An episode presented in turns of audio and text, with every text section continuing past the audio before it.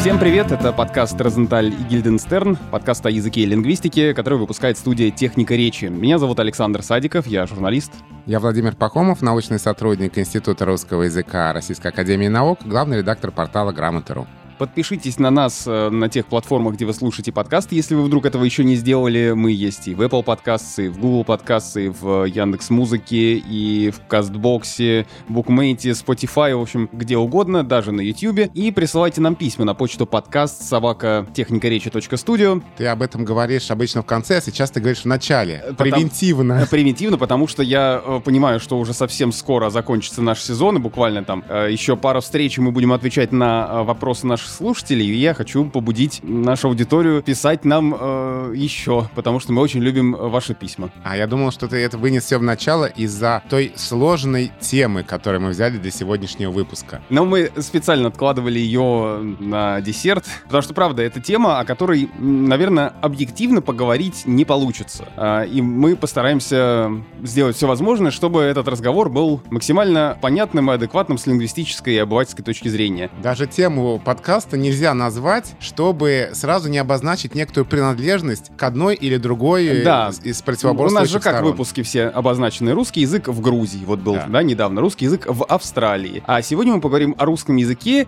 и Украине. И вот мы решили с Сашей, что мы поставим союз, потому что предлог нас разъединяет, а союз нас объединяет. У нас очень много вещей, которые разделяют наши страны, к сожалению. Пусть будет что-то, что нас объединяет. Нас объединит союз. Поэтому этот выпуск называется «Русский язык и Украина». В этой теме ну, практически невозможно избежать захода на какие-то политические моменты, но мы попробуем все-таки поговорить в первую очередь э, об этом процессе, об этом явлении, об этой теме с филологической точки зрения и с точки зрения личного опыта наших гостей, э, людей, с которыми мы так или иначе обсуждаем эту тему. Сегодня наша главная героиня этого выпуска Алена Алимова, филолог, переводчик, преподаватель немецкого и английского языков и менеджер проектов по локализации. Алена с нами на связи из Киева. Здравствуйте. Здравствуйте. Здравствуйте. Я, прежде чем мы начнем беседу, хочу обратиться к статистике, потому что хоть на что-то хочется опереться, ну, более-менее а, объективное, чтобы понять расстановку сил, скажем так. Центр социальный мониторинг украинский регулярно проводит опросы, связанные в том числе с э, языками, которые используют э, жители Украины, и последний из них был как раз в этом году, вот его результаты. 48,4% населения Украины предпочитают общаться дома на украинском украинском языке. А, свидетельствуют, значит, данные опроса респондентов, который провел э, Центр соцмониторинга в феврале. А, это нам Интерфакс сообщает. В марте 2021 года это было. При этом 24% общаются на двух языках, и на украинском, и на э, русском. В свою очередь, исключительно русский язык в кругу семьи используют 27% респондентов. И дальше мне понравилось, еще 0,4% опрошенных разговаривают в быту на другом иностранном языке. Ну, на каких-то, наверное, еще говорят, действительно. И обращаясь к наши сегодняшние гости, я хочу спросить, э, Алена, во-первых, э, скажите, вы говорите на русском или на русском и украинском? Вот как бы вы ответили на вопрос, на каком языке вы предпочитаете общаться дома? На вопрос, наверное, я бы даже однозначно не ответила, потому что оба языка абсолютно гармонично сосуществуют у меня в голове, в быту, наверное, в работе. На самом деле у меня семья скорее украиноязычная, если так можно назвать, потому что, как и большинство, наверное, семей, которые, я думаю, даже в этом опросе отнесли себя к Украине украиноязычным, то есть к семьям, которые будут разговаривать на украинском, это, наверное, не совсем даже будет чистый прямо литературный украинский язык, то есть он все равно будет с примесью каких-то русских слов, и скорее будет что-то больше похоже на суржик. Вот у меня изначально в семье с самого детства, например, так и было. Украинский язык, он явно использовался больше, но все равно он был такой с примесями русских слов каких-то, то есть он больше был похож на суржик. Сейчас даже с родителями я тоже общаюсь скорее на украинском, и э, я училась, соответственно, в украинской школе, да, то есть у меня как-то именно детство было больше связано с украинским языком. Э, но, опять же, русский, он все время шел как-то параллельно. Не сильно, наверное, препятствуя этому украинскому, хотя, как бы, опять же, какие-то замысления все равно проникали. Из-за того, что, во-первых, у нас во время моего детства все время были русские каналы, да, то есть у нас часто были какие-то фильмы, передачи на русском, которые, как бы, естественно, ребенок впитывает, когда смотрит. Плюс у меня дедушка по маминой стороне из России, и мы на самом деле не так часто виделись, в принципе, в детстве, но все равно он все время всегда говорил на русском языке, несмотря на то, что прожил большую часть жизни в Украине. То есть он хорошо его понимал, он прекрасно общался там с соседями, но все равно все время он говорил на, на русском. Возможно, там иногда у него какие-то украинские словечки могли проскакивать, но в целом это был все-таки русский, поэтому это тоже как-то, наверное, влияло на формирование моих языковых привычек. И больше, наверное, с русским я стала сталкиваться, когда я уже даже окончила школу и училась в университете. И вот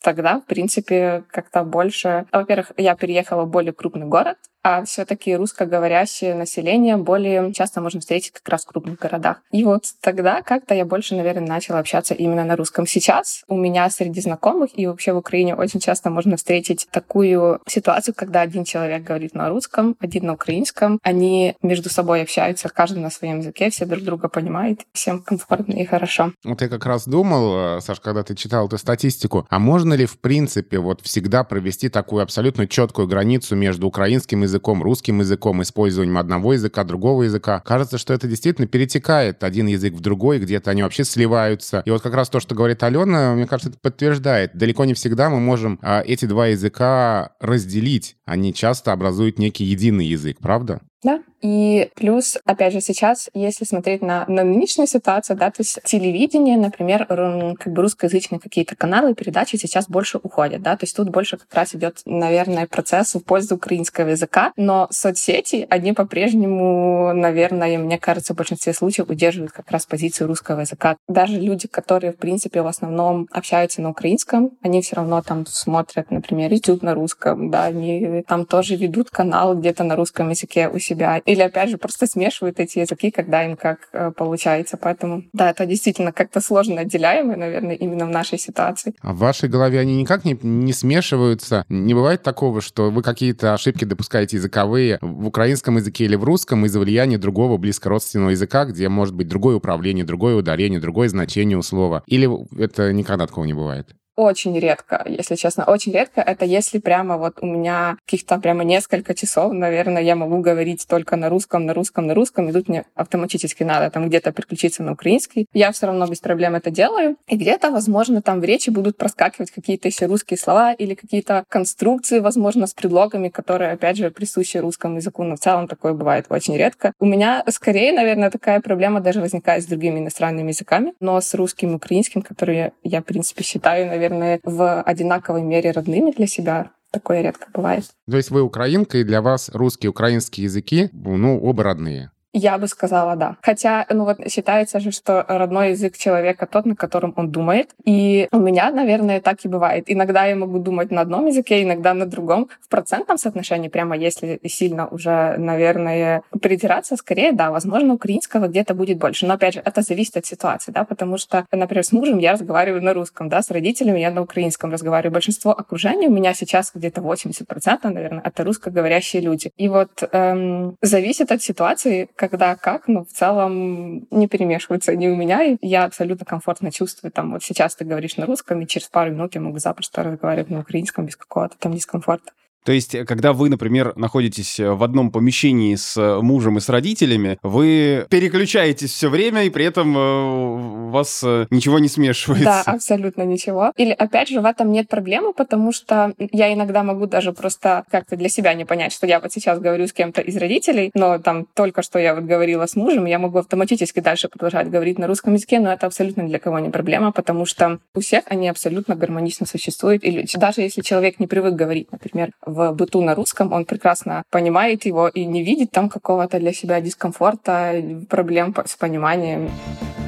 Вот это важный э, момент, который вы затронули. Я чуть подробнее хотел бы на нем остановиться. О восприятии и понимании. То есть э, из ваших слов э, я делал вывод, что довольно много людей э, знает э, и украинский, и русский язык. И бывают ситуации, когда, вот как вы сказали, один человек говорит на русском языке, а другой, его собеседник, говорит на украинском, каждый говорит на своем языке, но они друг друга понимают. Сталкивались ли вы когда-то в своей практике, в вашем окружении с э, тем, что все-таки один человек мог не понять другого, или возникало какое-то, не знаю, враждебное отношение одних к другим, потому что они говорят на другом языке, потому что некоторые пишут, что вот, демонстративно, значит, не понимают русскую речь и что-то такое. Но, как мне кажется, из того, что вы говорите, такое встречается на самом деле не повсеместно и, может быть, даже и не всегда. Да, абсолютно. Если человек так и скажет, это, скорее всего, будет да, какая-то степень, наверное, демонстративности. То есть он просто скажет, что я тебя не понимаю, просто для того, чтобы там отстаивать свои позиции, что вот мы в Украине, надо говорить на украинском. Ну вот я абсолютно уверена, что он все равно будет понимать другого человека, потому что, ну, как-то очень все равно тесно существуют эти оба языка в жизни украинцев. И даже если, наверное, если ты не хочешь, ты все равно как-то будешь в этом участвовать, наверное, и воспринимать этот язык, наверное, даже с самого детства. Я думаю, если и есть какой-то процент людей, которые там очень плохо разговаривают на украинском или там вообще его не понимают, это очень малый процент. И это, наверное, вот,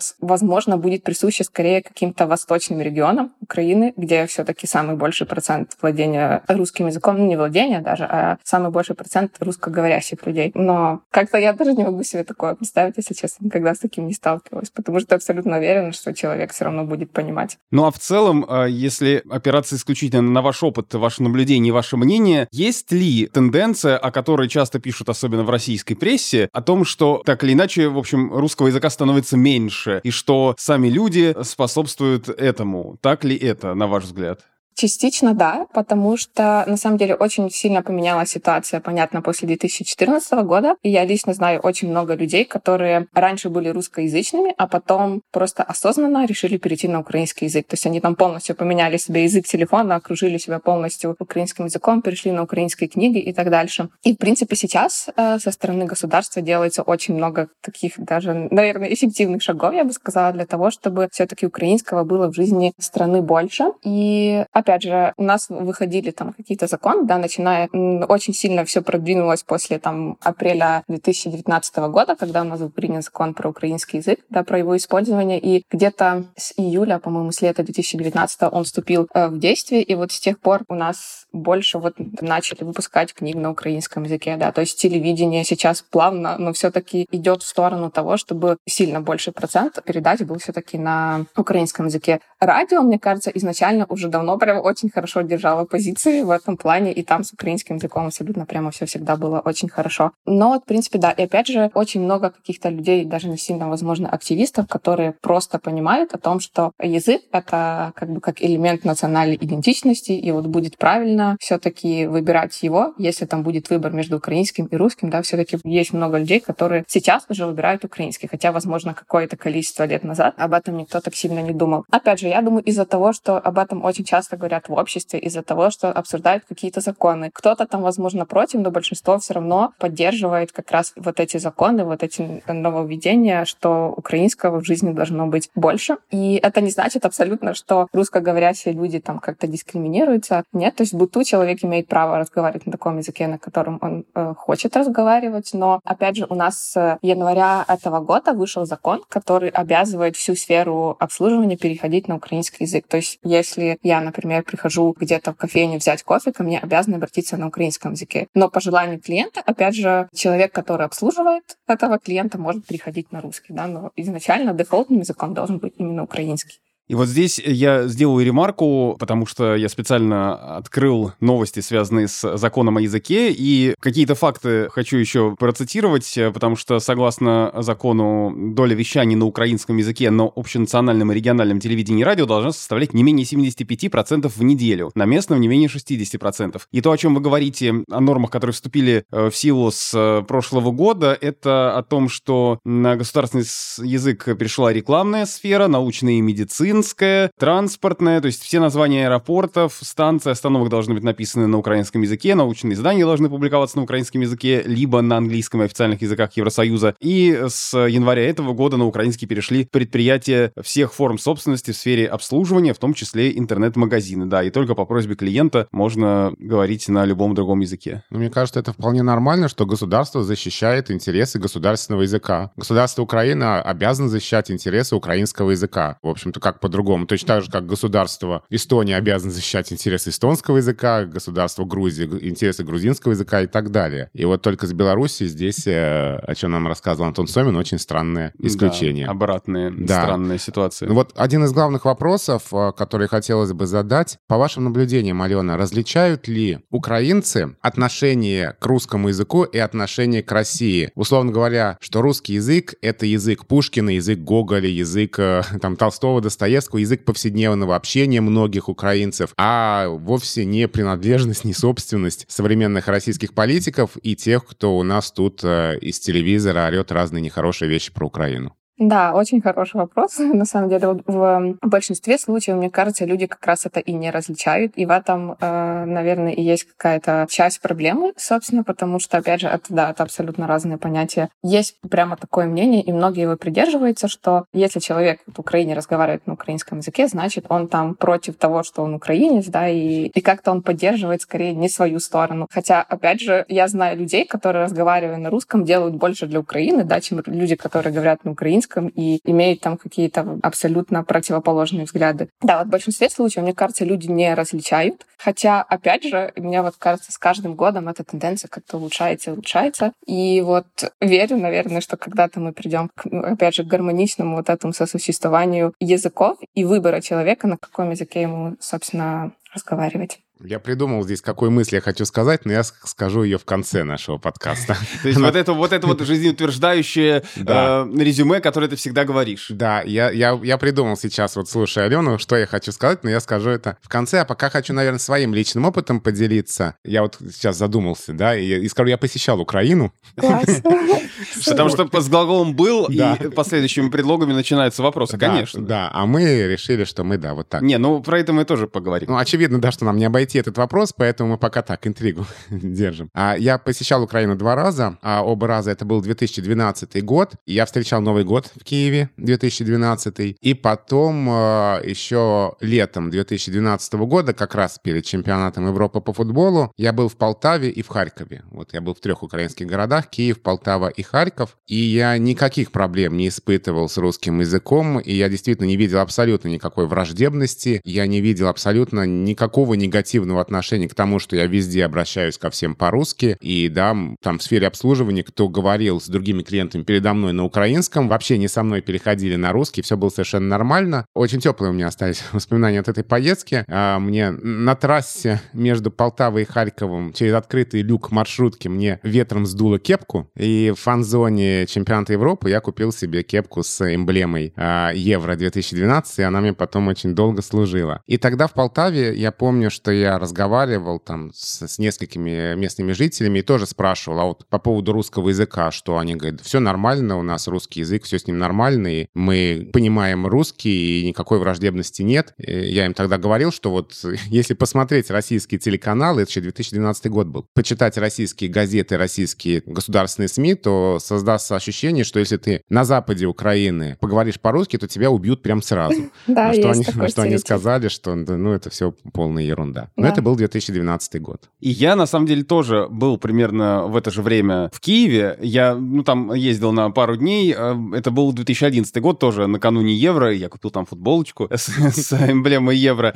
Э, очень долго, хорошая была футболка, долго очень носил. И тоже мне казалось, что откуда вообще могут возникать вопросы там, к соотношению русского и украинского языков, потому что у меня не было вообще ни, ни с кем никаких проблем. Не то чтобы я, конечно, за там три дня очень со многими людьми поговорил, но я не заметил ничего такого, чтобы меня насторожило или испугало. Но есть ощущение у некоторых людей, что ситуация меняется, и в отношении к русскому языку тоже. Вот я здесь хочу процитировать э, выдержки из письма, которое нам написала Анна. Она из Киева. Э, цитирую. «Я родилась в городе Запорожье и училась в школе на русском языке. Этот город, как и регион в целом, русскоязычный. В моей семье говорили на русском, я на нем училась, общалась с друзьями, этот язык для меня родной. До моего переезда в Киев я практически не слышала на улице украинской речи. В Запорожье все было на русском. Реклама, вывески, обслуживание в магазинах, мероприятия. В Киев я переехала в 2016 году, уже после Майдана. Понятно, что в столице все было по-другому. Во-первых, много приезжих украиноговорящих с Западной Украины, а во-вторых, про украинские настроения. И дальше она пишет о том, что, по ее мнению, ситуация ухудшается, в том числе из-за закона о языке. И она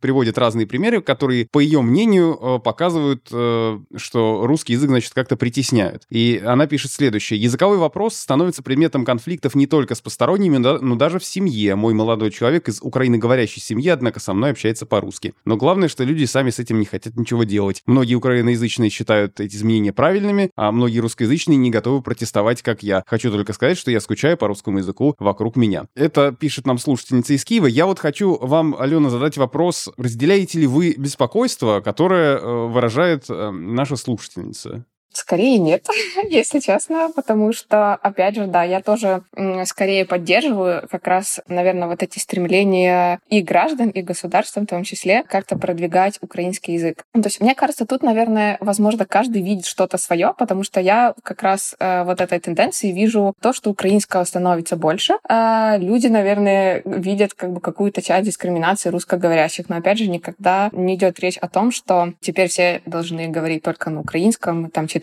на украинском и смотреть какие-то передачи э, на украинском. Опять же, нет. То есть тут все зависит, в принципе, от самого человека. Если он в быту выбирает разговаривать на русском, почему бы нет? Лично я не встречалась нигде ни с какими там притеснениями, дискриминацией и так дальше. Вот мне кажется, я сейчас а, вас слушаю, у меня ощущение, что проблема лежит в такой плоскости. В существовании двух э, противоположных точек зрения. Первая точка зрения — продвижение украинского языка равно дискриминация русского. Вторая точка зрения продвижения украинского языка не означает дискриминации русского. И вот, видимо, автор письма придерживается первой, а вы второй. Видимо, да. Ну вот опять же, даже в моем окружении тоже все-таки большинство, наверное, согласились бы с моим мнением. Хотя, опять же, я не исключаю, да, что есть люди, которые как раз вот в этом законе, который там, да, обязал там всю сферу обслуживания перейти на украинский язык, многие в этом там увидели тоже какую-то угрозу. Или там то, что если там русскоговорящих людей э, в процентном соотношении меньше, то значит их мнение надо игнорировать. Вот все равно мне не кажется, что их мнение игнорируется, если честно. То есть тут скорее идет э, речь про какие-то вещи на государственном уровне, да, которые не касаются никак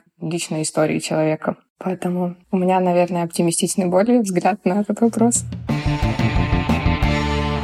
Давайте уже подойдем и решим раз навсегда эти вопросы к предлогам, но я в связи с этим хочу сказать вот что. Многие вопросы, связанные с э, существованием русского языка на территории Украины и использование его местными жителями, крутятся вокруг того, почему, значит, в России говорят на Украине, а в Украине используют предлог «в». И почему-то эти споры воспринимаются как споры о том, что есть единственно правильный ответ. Но вот здесь, э, не думал, что я буду цитировать такое в нашем подкасте, но пресс-секретарь президента Украины Владимира Зеленского Юлия Мендель заявила, и ее заявление, это я от себя добавляю, абсолютно идет э, по заветам э, Екатерины Протасовой, которая говорила о русском языке в Финляндии, и как этот термин называется? Плюрицентризм, то есть развитие языка в нескольких точках кодификации. Вот. Да. Так вот, она заявила, что, я имею в виду пресс-секретарь президента Украины, что Россия не является монополистом русского языка, и украинский русский — часть культурного разнообразия Украины. А это она сказала в эфире телеканала «Дом». Украинский язык, как и идентичность, это куда большее явление, чем исключительно противостояние России. И в этом наше пока еще неосознанное богатство. А русский, точнее украинский русский, это часть культурного разнообразия нашей страны, сказала она. По ее словам, украинцам пора давно самим демонополизировать русский язык и громко заявить, что в Украине есть украинский русский язык. Все это я цитирую по РБК. И на самом деле я вот прям вижу, как под таким постом могут развернуться комментарии, ну как так можно? Хотя на самом деле как раз с лингвистической точки зрения это очень правильная мысль. Мне тоже кажется, что правильная мысль, но вот этот вот спор о предлогах, ну вот вся болезненность ситуации, все наши сложные взаимоотношения, они вот здесь выплескиваются и прорываются. Но это мне напоминает... Даже спор о предлогах никогда не спор о предлогах, да, а спор да. о политике еще о чем-то. Именно вот так, точно так же так. мне это напоминает ситуацию с феминитивами. Спор о феминитивах — это не спор о языке. Это спор об отношениях, о гендере, социологии психологические там проблемы, психологические, сексуальные, каких только нет, но только не языковые. А вот точно так же, по-моему. Поэтому нет смысла нам, сидящим в Москве, спрашивать у вас, как правильно. Тем более, что, что мы уже услышали. Потому что мы не можем ответить на этот вопрос так, как хотелось бы некоторым. Да, и вот у меня ощущение, что если россияне будут спокойнее относиться к тому, что украинцы говорят в Украине, а украинцы будут спокойно относиться к тому, что россияне говорят на Украине, не подвергает тем Вот самым первая часть сомнению. его предложения хорошая была, вторая уже под вопрос. не подвергает тем самым сомнению украинскую государственность, то нам всем будет спокойнее. Примерно как с Таллином. В русском русском Таллин с одной «н», в эстонском русском Таллин с двумя «н». Как-то здесь, ну, получилось, что ли, договориться. И при этом, как нам э, говорила наша гостья Инга Мангус э, в эпизоде про Эстонию, что когда мы там общаемся, не знаю, пусть и на русском языке, но с представителями, там, не знаю, эстонских властей или еще с кем-то, мы, конечно, будем использовать в документах, использовать Таллин с двумя «н», как это принято э, в Эстонии. Вот я как раз хочу вернуться, Саш, к той истории, которую ты рассказал э, в конце выпуска про Грузию. Да, в конце выпуска про Грузию, прошлый наш эпизод, я э, рассказал, что мы э, в Кутаиси путешествовали с парой э, молодых людей из Харькова и очень с ними подружились, очень хорошие, классные молодые люди, у нас было много тем для разговора, и только в самом конце нашего общения вечером при расставании они внезапно нам заявили, что все, типа, было хорошо и классно, только зачем вы говорите на Украине, ведь э, надо говорить в Украине, потому что нам это очень обидно. И вот мне кажется, за- зачем они это сделали, зачем испортили такой хороший день. Вы из России, там, вы из Москвы. Для вас в вашем литературном русском языке вариант на Украине естественный, привычный и нормальный. Точно так же, как вряд ли вы с женой стали бы им делать замечания, вот вы говорите в Украине, ни в коем случае это там оскорбляет наши чувства. Пусть они говорят в Украине, вы говорите на Украине. Почему это должно мешать вам вместе провести хороший день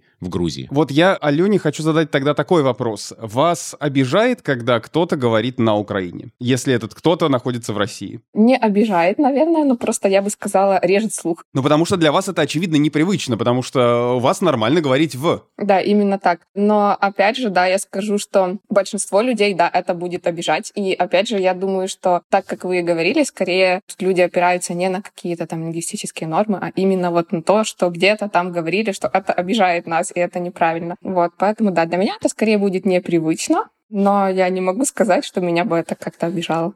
Ну, потому что люди, опять же, говорящие на Украине, у них, как правило, нет цели оскорбить э, Естественно. украинцев. И ведь эта ситуация не уникальна на самом деле, потому что в разных языках по отношению к разным а, странам употребляются разные предлоги. И вот, насколько я помню, по-моему, Мартын Новинска нам об этом говорила, что в польском «на Литве». И в выпуске то ли в Эстонии, то ли в Финляндии мы тоже говорили о том, что по отношению к какой-то из соседних стран а, язык использует другой предлог. То есть это какие-то вещи, ну, чисто традиционные для данного конкретного языка. Вот именно поэтому, мне кажется, этот спор, ну, не, не то что бессмысленный, но очень странный. Ну, он выглядит э, таким, когда мы начинаем думать о русском языке и Украине в позициях именно плюрицентризма. То есть не как там говорят на нашем русском языке, нет. В каждой стране, где есть э, русский язык и в довольно большом объеме, это уже какой-то свой русский язык, в котором могут быть какие-то отличия от такого русского языка, на котором говорят в России. И в этом нет ничего плохого. Да, абсолютно согласна.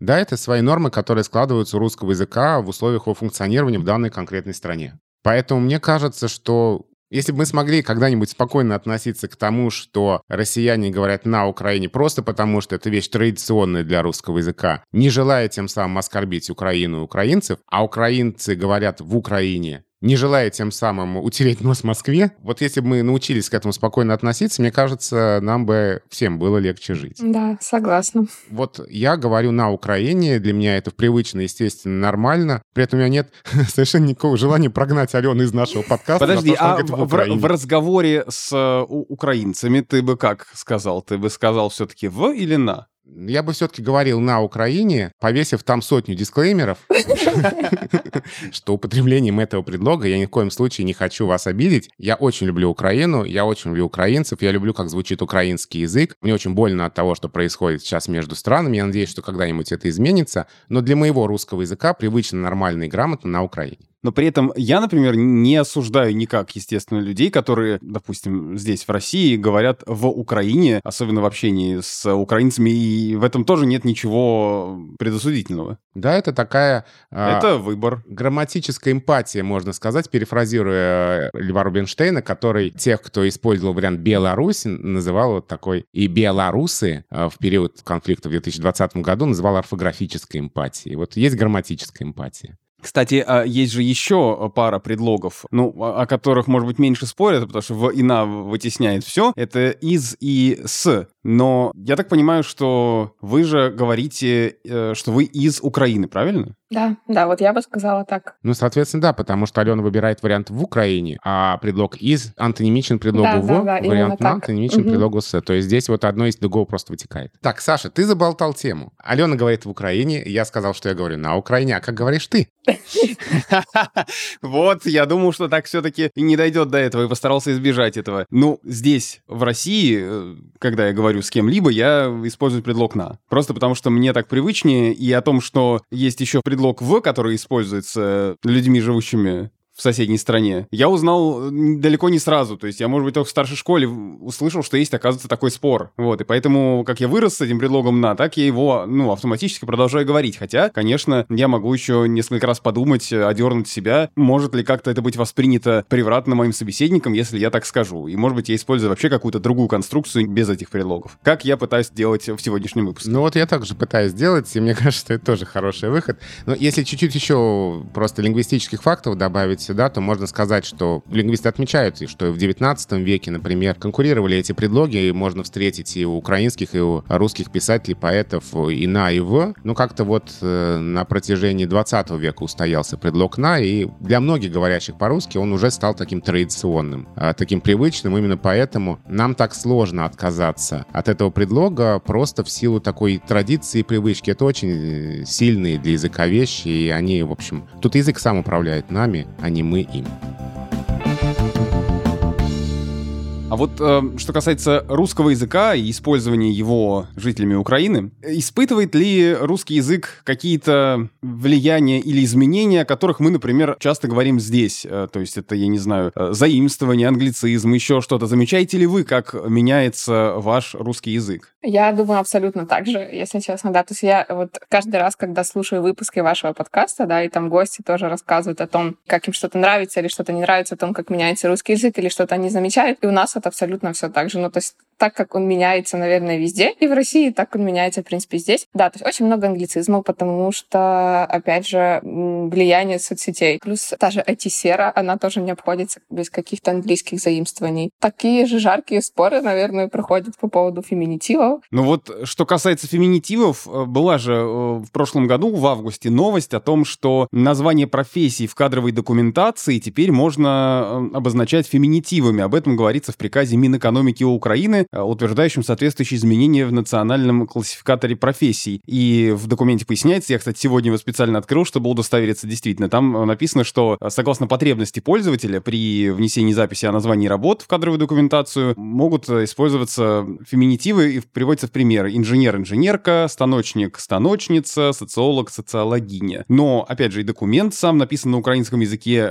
потому что это официальная бумага. И я так понимаю, что в первую очередь речь, конечно, идет о феминитивах, ну, в украинском языке. Да, и вот с тех пор, как начали об этом э, особенно часто говорить, э, я как-то очень много вижу примеров того, что они намного чаще начали употребляться. Э, опять же, да, есть, как всегда, два лагеря, кто-то за, кто-то против, но все равно значительно чаще я сейчас встречаю где-то, опять же, в документах, в рекламе, просто в каких-то выступлениях именно употребление феминитива. Вот даже недавно мы были в кино, и там, когда в конце были титры, там уже стоит, например, режиссерка, да, э, то есть в украинском варианте, но именно как бы в э, сразу в женском варианте стоит слово. Поэтому вот, да, достаточно они широко используются, я бы сказала. Просто тут история в том, что очень многие как раз не принимают такие взгляды, да, то есть не принимают такие нововведения. Появляется много вот этих шуток, вот как сделать феминитив из этого слова или из этого. И тут тоже из-за того, что не все, наверное, до конца разбираются в том, что у нас даже изначально, когда принимался вот этот закон, да, или это постановление,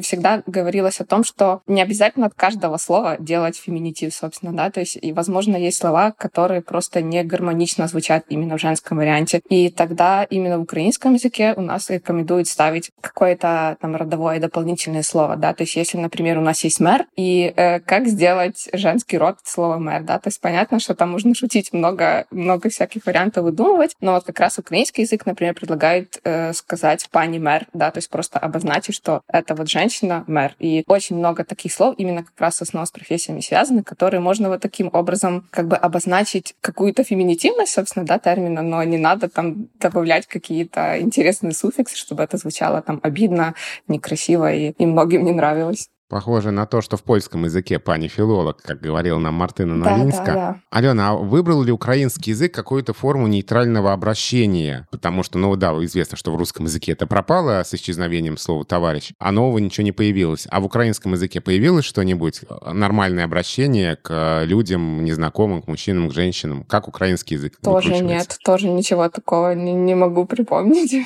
То есть там тоже мужчина, женщина, простите, извините, да, как в русском. Да, да, или девушка, или молодой человек, вот как-то так скорее, да, будет. А происходит ли в украинском языке изменения, подобные тем, которые мы обсуждаем в отношении русского? Ну, то есть, также ли стоят э, острые вопросы, не знаю, заимствований э, или там э, каких-то модных слов, которые всех раздражают и так далее? Насколько эти два процесса параллельно идут? Абсолютно так же. Абсолютно так же много английских слов. Из-за соцсетей тоже все сильно поменялось в сторону как раз употребления каких-то иностранных словечек. Принципе, да, я бы сказала, абсолютно те же процессы. И вот еще, если говорить о взаимодействии русского и украинского языков, очень хочется, да, вырулить на такие языковые, собственно, языковые вопросы. Собственно, вы слушали наши предыдущие выпуски подкаста, вы знаете, что мы любим спрашивать наших гостей, а есть ли в русском языке в вашей стране какие-то слова, которые могли возникнуть только в русском языке в вашей стране, ну, под влиянием там других языков. Вот если в русском языке, на котором говорят украинцы, какие-то такие словечки, которые из украинского языка перешли в русский. То есть это именно русский язык, но с такими вот словами. Я думаю, таких слов должно быть очень много. Ну, то есть вот э, в качестве затравки, может быть, это вас наведет на какую-то мысль. Вы говорите бурак или свекла? Лично я свекла все-таки. Да, но, но опять же, но опять же, очень часто, очень часто, да, люди, которые русскоговорящие, могут говорить абсолютно спокойно буряк. Вот это есть такое. Я даже не могу, наверное, прямо вот точно-точно какие-то слова назвать, потому что их действительно очень много. Очень часто, на самом деле, как-то может украинский, как бы русскоговорящими людьми употребляться, не знаю, в каком-то там, возможно, шуточном контексте, да, или там, чтобы подчеркнуть что-то, или если это какое-то слово, и вот украинский передает его более емко, например, да, или там более точно, или это какое-то понятие, которое скорее существует в украинском, но нет его в русском. Ну вот, вот тогда как раз могут быть вот такие вкрапления, причем человек может абсолютно там на правильном русском говорить, но вот чисто словечки какие-то из чистого украинского будет потом вставлять. Даже вот, не знаю, абсолютно недавно у нас тоже мы говорили с коллегами по работе, и так как сейчас осень и многие болеют, и чтобы потом прийти на работу и принести справку, у нас это называется лист непрацездатности. И вот девушка, которая русскоговорящая, она вот просто э, говорит, мне вот надо сходить к врачу, там надо как-то придумать, куда-то записаться, потому что мне на работу надо принести вот этот лист непрацездатности. То есть это как бы справка о работоспособности человека. Да? Вот время от времени могут такие словечки просто проскакивать, потому что так как-то всем становится понятнее. Опять же, так говорят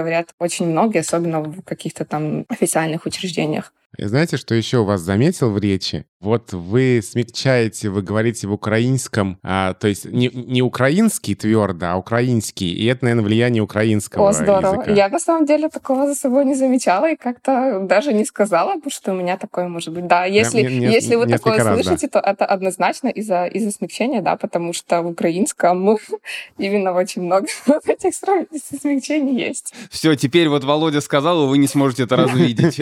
И теперь я буду каждый раз думать. В целом, я же говорю, я не считаю, наверное, что для русского в Украине есть в данный момент там какая-то угроза. Не думаю, что там ближайшее будущее прямо тоже она, собственно, будет. Даже вот, опять же, есть вот этот стереотип, что в Западной Украине очень не любят русский язык. И если приехать во Львов, то есть очень часто, опять же, у меня тоже бывает так, что я приезжаю туда с русскоговорящими друзьями, и мы где-то между собой можем говорить на русском. Тут нам приходит, например, официант, мы что-то заказываем, мы просто автоматически заказываем это на русском, и никто ни на кого там косо не смотрит, всем нормально на самом деле. И просто люди, скорее всего, дальше упорно будут говорить на своем украинском, но абсолютно никак отношение к русскоговорящему человеку не поменяется. Поэтому все хорошо. Это просто стереотип. Да, это, это хорошее, да, замечание. А, большое спасибо. С нами на связи из Киева была филолог, переводчик, преподаватель немецкого и английского языков Алена Алимова. Алена, спасибо вам большое. Спасибо Алена, вам. спасибо большое. Спасибо, что пригласили. Но беседой с э, Аленой э, наш эпизод об Украине не заканчивается, потому что есть еще одно мнение, которое прислала нам наша слушательница и которое я бы хотел э, поставить в этом выпуске. Нам написала наша постоянная слушательница Алена Вершинина. Она... Это Алена, у нас две да, Алены. Да, две Алены. Она работает журналистом как раз в Киеве, и она тоже поделилась своими впечатлениями о том, каково ей, носителю русского языка, но при этом выучившего украинский, существовать проживать, э, значит, на территории Украины и работать там, и общаться с людьми. И, э, в общем-то, она подтверждает скорее слова, что даже на западе Украины нет такого вот ужасного отношения, о котором почему-то все время все пишут и говорят, что вполне можно поехать куда-нибудь в Закарпатье и провести там время, и никто тебя не будет упрекать за твой русский язык. Плюс, опять же, она делится любопытными наблюдениями именно с языковой точки зрения и говорит о том, что, например, одна черта, которая проявляется в украинском русском языке, это предлог «на», когда люди говорят о времени встречи, например. Мы встретимся завтра на 10 часов. Я достаточно регулярно приезжаю в Киев и в Украину с 2012 года, когда я первый раз попала сюда. Когда начался Майдан, э, нам всем пришлось выучить украинский, ну, как минимум учиться его понимать. Еще был всплеск любви к Океану Эльзы и группы «Пятница». Э, ну, группа «Пятница», конечно, она абсолютно была в тот момент русскоязычная. А Океан Эльзы мне очень сильно помогал, то есть ты что-то слушаешь, что-то не понимаешь, что-то понимаешь, что-то тогда ты, ну, не гуглишь, смотришь в Яндекс-переводчике. Так я постепенно набирала словарный запас, начала просто понимать украинский язык. И в какой-то момент я даже пошла на курс украинского языка в Украинский культурный центр на Арбате, отучилась там два года, нифига не говорю, но я очень хорошо понимаю. Я сейчас живу в Киеве 4 месяца, я тут сталкиваюсь, соответственно, э, и в работе, и в бытовой жизни с украинским языком. Вокруг меня очень-очень много украинских коллег, которые говорят по-украински.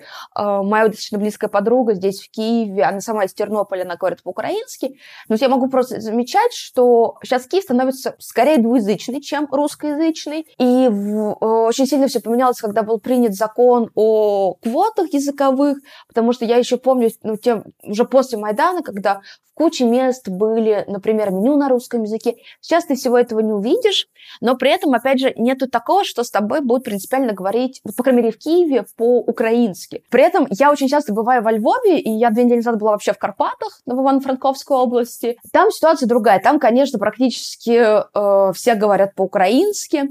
У меня, например, есть друзья из Львова, они тоже украиномовные, они рассказывали, что к ним приезжали мои московские друзья, которые не говорят по-украински. Они с, говорили с ребятами из Москвы по-украински, потому что они не сразу поняли, что люди могут не понимать украинского языка. И вот эти все истории, что вот, меня там унижают и так далее, мне кажется, это может быть именно того, что когда человек живет в такой, ну, в двуязычной среде, у него в голове не щелкает, что кто-то другой может не понимать второго языка. Ну и по поводу суржика, есть еще одна такая же штука, которую я прям ее, она очень клеится, я прям с собой борюсь. Это, например, когда украинец русскоязычный э, будет говорить с тобой ну, то есть, например, давай мы с тобой созвонимся в 6 вечера украинец русскоязычный скажет тебе, давай мы с тобой созвонимся на 6 или встречаемся на 6. Я, опять же, я это, потому что я учила украинский, я понимаю, потому что есть фраза на которую э, годину, и они делают эту кальку на русский, поэтому на 7, на 8, на 9, и это забавно ловить. Вот, в общем, такой у меня рассказ. Спасибо Алене Вершининой за такой подробный комментарий. Ну, как мы сразу сказали, вряд ли возможно сейчас установить объективную истину, и даже в нашем сегодняшнем выпуске прозвучали противоположные точки зрения. И, наверное, не хочется быть такими жизнерадостными оптимистиками, сказать, а, там все нормально, все в порядке, никаких проблем нет. Наверняка дыма без огня не бывает, и проблемы тоже есть, но, видимо, не такого масштаба, как может представляться тем, кто слушает и слышит только одну сторону, только одну точку зрения. Мне кажется, что во многом, так или иначе, все разговоры уходят в политическую плоскость или в плоскость разговора руководства двух стран. За этим мы немножко э, теряем, а что же на самом деле происходит, что э, обычные люди думают и как это на самом деле устроено. Ну вот мы хотели сегодня это показать, но мне кажется, в какой-то мере нам Надеемся, это... что получилось. Да, нам это удалось, э, хочется в это верить, но, конечно, будем очень ждать откликов от наших слушателей. Если вы хотите с нами поспорить, вы можете написать нам письмо на почту подкаст собака техника речи студио. Этот адрес указан в описании эпизода. Если вы вдруг э, так на слух не запомните, вы можете всегда его посмотреть в описании подкаста. Ну и вы можете присылать нам даже туда и голосовые сообщения, вот как сделала Алена из Киева, и тоже наговорить какие-то свои впечатления. Ну а теперь жизнеутверждающая мысль. Вот, мы ждали. То есть ты ее еще в самом начале придумал, и теперь наконец-то нам рассказываешь. Да, а на самом деле я вспоминаю, я говорил, что я был в Полтаве в 2012 году, и, конечно, нельзя быть в Полтаве и не посетить знаменитое поле Полтавской битвы. И вот то, что мне запомнилось, то, что меня поразило, на поле Полтавской битвы есть монумент в память о всех погибших там. А, это такая стелла и надпись на трех языках. На русском, на украинском и на шведском. Надпись такая «Время лечит раны». Вот мне кажется, очень правильная, очень важная мысль. А, много всего у нас было в последние годы между Россией и Украиной, но мне кажется, и в данном случае эта формула должна сработать. Я очень на это надеюсь. И очень хочется прийти к тому, что русский язык и украинский язык не будут разделяться и противопоставляться. Мы сегодня убедились, слава богу, что для многих украинцев э, нет такого разделения, которое а, мы тут проводим. Ну и по поводу предлогов, я надеюсь, мы тоже когда-нибудь договоримся. Вот, умеешь ты э, сказать что-то такое в конце всегда. Вот я восхищаюсь и думаю, хорошо, когда у нас есть э, такой человек, как Владимир Пахомов, который э, всегда умеет красивый ток сказать. За это ты меня здесь и держишь.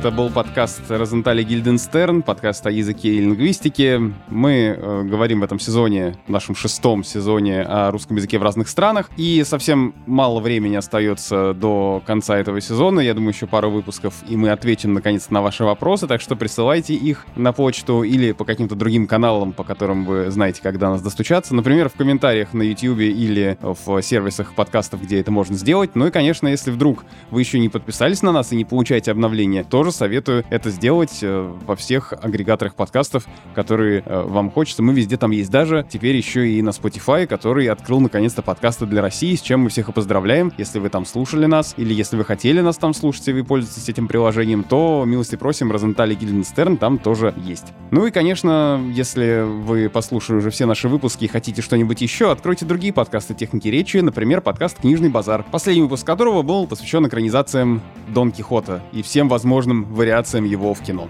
Спасибо и до встречи.